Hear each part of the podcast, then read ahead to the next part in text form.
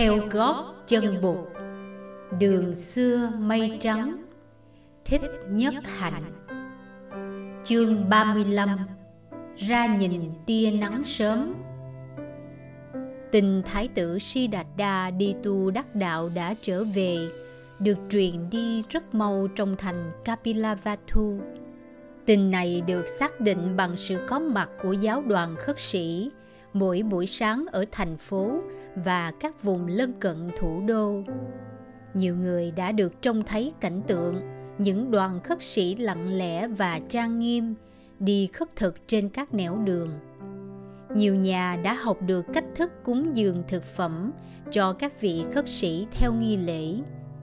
Nhiều gia đình đã được nghe các vị khất sĩ thuyết pháp quốc vương Suddhodana cũng đã ra lệnh dân chúng treo cờ kết hoa vào ngày rước bục và giáo đoàn đến hoàng cung thọ trai. Vua cũng đã ra lệnh dựng lên những am thất nhỏ rải rác trong công viên Nikroda để che nắng che mưa cho Bụt và các vị đệ tử lớn tuổi của người. Ngoài những người có phận sự đến xây dựng am thất, đã có một số các người tìm tới tận công viên Nikroda để thăm viếng và học hỏi với Bụt và các vị khất sĩ. Nhiều người ở thủ đô quả quyết đã được gặp Thái tử Siddhartha trong hình thức tu sĩ trang nghiêm mang bình bát đi khất thực. Trong suốt cả tuần lễ, dân Kapilavatthu chỉ nói có một câu chuyện này khi dịp gặp gỡ nhau. Hai vị phu nhân Kotami và Yasodhara cũng rất muốn lên vườn Nikroda để thăm Bụt, nhưng họ không có thì giờ.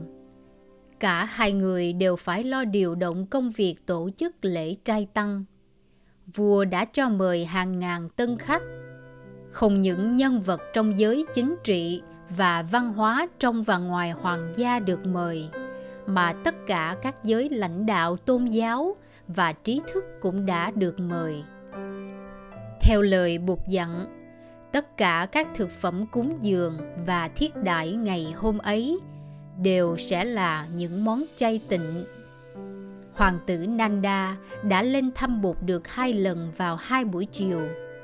Chàng đã được ngồi với Bụt khá lâu và được Bụt giảng dạy cho những điều căn bản của đạo lý tỉnh thức. Nanda rất thương kính Bụt và rất mến nếp sống tịnh lạc của các vị khất sĩ. Chàng có hỏi thăm về đời sống hàng ngày của các vị khất sĩ. Chàng lại hỏi Bụt xem, thấy chàng có đủ khả năng sống đời xuất gia không? Bụt chỉ mỉm cười, không trả lời. Nanda là một thanh niên có nhiều tình cảm, nhưng chưa được vững mạnh lắm về mặt ý chí. Khi ngồi với Bụt thì có ý muốn đi xuất gia.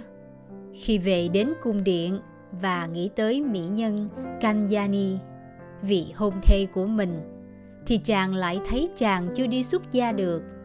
Chàng tự hỏi, không biết anh mình nghĩ gì về mình. Ngày trai tăng đã đến cả thủ đô treo cờ kết hoa để đón bụt và tăng đoàn.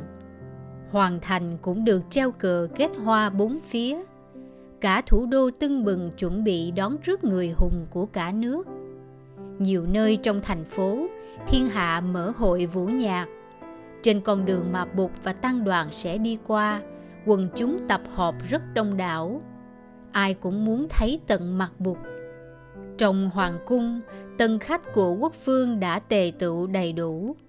Phu nhân Kotami và Yasodhara đích thân điều khiển công cuộc tiếp đãi. Cô bà đã nghe lời hoàng hậu, trang điểm và phục sức thật đúng mức trong ngày hội lớn này. Trong lúc ấy, Bụt cùng đoàn khất sĩ đang trầm lặng và nghiêm chỉnh đi vào thành. Hai bên đường, dân chúng đứng chen từng hàng đông đảo, nhiều người chắp tay cúi đầu khi bụt đi qua những em bé được công những em bé được công kênh lên để có thể thấy được bụt có cả những tiếng hò reo mừng bụt trở về. Trong không khí rộn rã tưng bừng ấy đoàn khất sĩ vẫn lặng lẽ và chậm rãi đi tới. Các vị khất sĩ để hết tâm ý vào bước chân và hơi thở của họ. Vua Sudodana ra đón Bụt tận ngoài cổng hoàng cung, cũng như vua Bimbisara ở nước Magadha vậy. Bụt và các vị khất sĩ được hướng dẫn vào chỗ ngồi đã bày sẵn ở giữa sân điện. Thấy vua kính cẩn chắp tay làm lễ Bụt, tất cả các vương hầu và quan khách đều phải bắt trước đứng lên làm lễ người dù trong số đó có người nghĩ rằng không có lý do gì mà họ phải tôn trọng vị khất sĩ trẻ này một cách quá đáng như vậy sau khi bụt và các vị khất sĩ đã an tọa vua ra hiệu cho các người hầu mang thức ăn ra cúng dường chính tay vua cúng dường thức ăn vào bát của bụt các vị khất sĩ cũng đều được cúng dường một lượt trong khi ấy, hoàng hậu và Yasodhara hướng dẫn những cung nhân thừa tiếp trên một ngàn tân khách của vua. Trong đó có nhiều đạo sĩ Bà La Môn, các du sĩ và cả những nhà tu khổ hạnh. Tất cả đều thọ trai im lặng theo bụt và tăng đoàn. Thức ăn thuần là chay tịnh. Sau khi mọi người đã thọ trai và bát của bụt và của chư vị khất sĩ đã được rửa và trả lại cho từng người.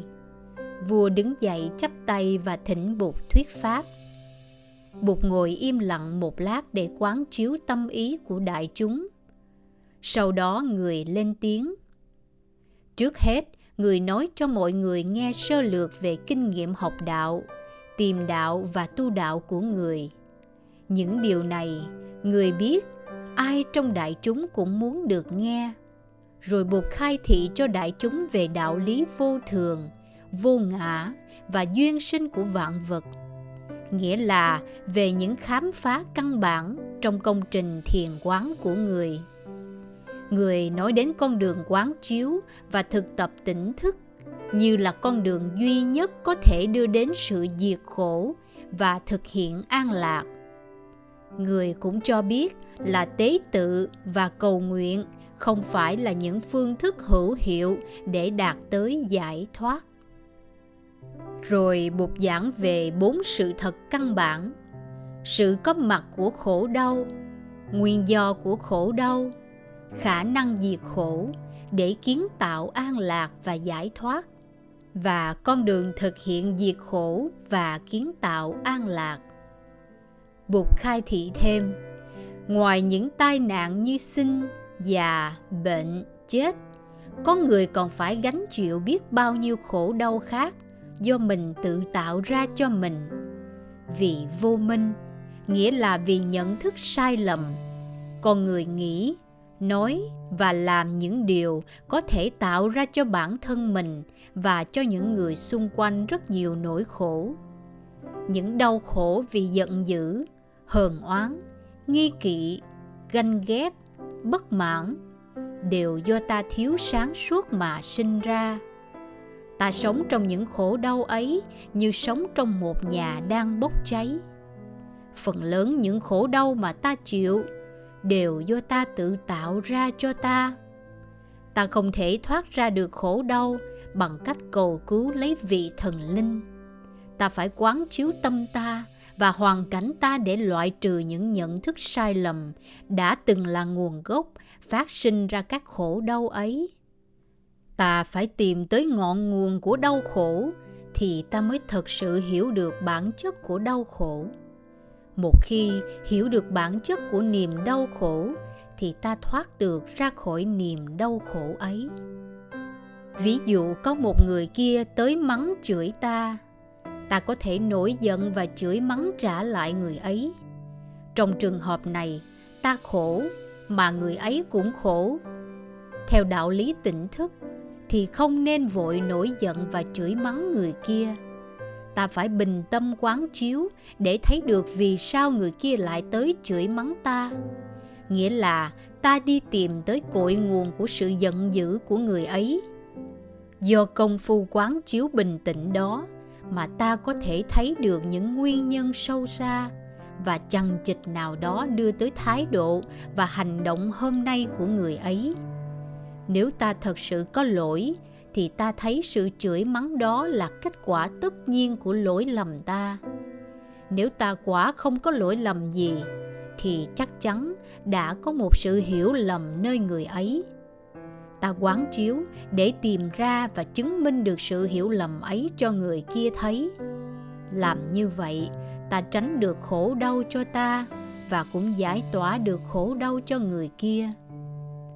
Thưa đại vương và các vị quan khách tất cả mọi khổ đau của ta ta đều có thể thoát ra khỏi bằng đường lối quán chiếu ấy. Nhưng muốn quán chiếu cho thành công, ta phải biết theo dõi hơi thở, biết thực tập sống theo tinh thần giới định tuệ. Giới là những nguyên tắc sống cho an lạc. Có sống theo các nguyên tắc này, ta mới thực hiện được định. Định là nếp sống có tỉnh thức có chú tâm, có tỉnh thức và chú tâm, ta mới có khả năng quán chiếu về thực tánh của tâm ta và của hoàn cảnh. Và có quán chiếu, ta mới có tuệ. Tuệ tức là sự hiểu biết. Một khi đã có hiểu biết, ta có thể thương yêu và tha thứ. Cuộc đời sẽ bớt khổ rất nhiều khi ta có hiểu biết nếu không hiểu biết, ta không thể thương yêu và tha thứ. Cho nên, con đường giải thoát chân thật là con đường thực hiện sự hiểu biết. Hiểu biết là trí tuệ, là bát nhã. Mà trí tuệ chỉ có thể do quán chiếu đem lại. Con đường giới, định và tuệ, vì vậy là con đường duy nhất đưa tới giải thoát bụt yên lặng một lát rồi mỉm cười. Người nói tiếp, nhưng khổ đau chỉ là một mặt của sự sống. Sự sống còn có một mặt khác, đó là sự có mặt của những mầu nhiệm trong cuộc đời. Và nếu con người được tiếp xúc với những mầu nhiệm ấy, con người sẽ có niềm vui và sự an lạc. Khi tâm ta được giải thoát ta tiếp xúc ngay được với những mầu nhiệm ấy. Nếu ta chứng nghiệm được sự thật về vô thường, vô ngã và duyên sinh, thì ta có thể thấy được rằng tất cả đều là màu nhiệm, từ tâm ý ta, thân thể ta, cho đến cành tre tím, bông cúc vàng, dòng sông trong, mặt trăng sáng. Chỉ vì ta tự giam hãm ta trong thế giới đau khổ cho nên ta mới không tiếp xúc được với những thực tại màu nhiệm.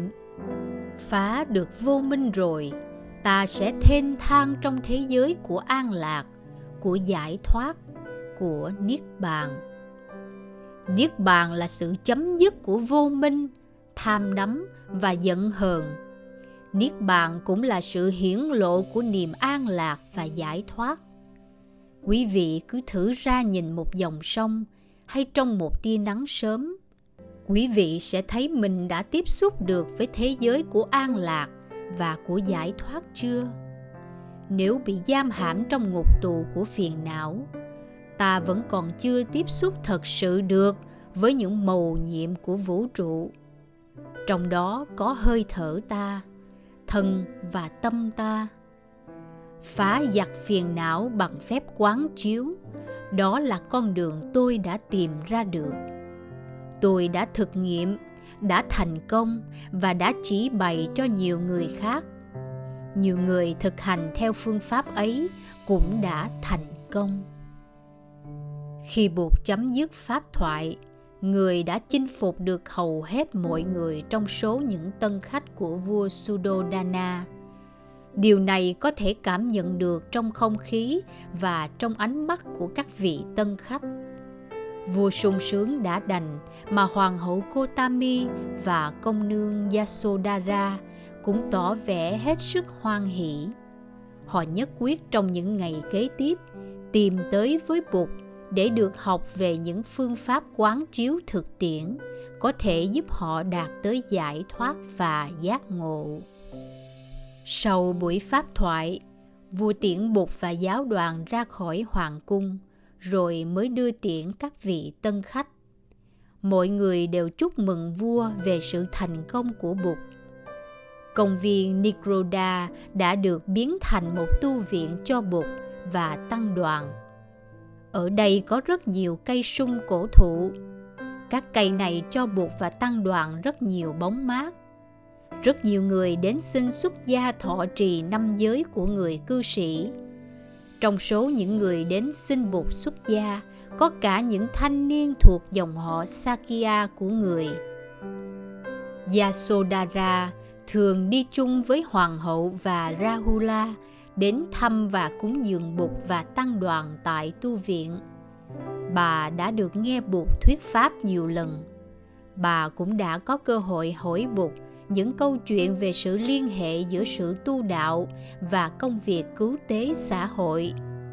Bà được bục dạy cho những phương pháp theo dõi hơi thở và thực tập thiền quán để nuôi dưỡng sự an lạc trong thân tâm. Bà biết rằng nếu không có an lạc thì con người không thể giúp được gì cho kẻ khác bà học được rằng phát triển sự hiểu biết cũng là nuôi dưỡng được tình thương bà rất sung sướng tìm ra được rằng bà có thể thực tập thiền quán ngay trong đời sống hàng ngày và trong những lúc làm công tác cứu tế xã hội. An lạc có thể đạt được ngay trong khi mình làm công việc. Phương tiện và cứu cánh không còn là hai cái khác nhau. Hoàng hậu Kotami cũng đạt được nhiều tiến bộ tu học trong thời gian mấy mươi ngày sau đó. Hết chương 35, ra nhìn tia nắng sớm. Kính mời quý khán thính giả đón theo dõi ở phần tiếp theo. Chương 36 Bông sen duyên kiếp qua phần trình bày bởi giọng đọc Liên Hồng Phúc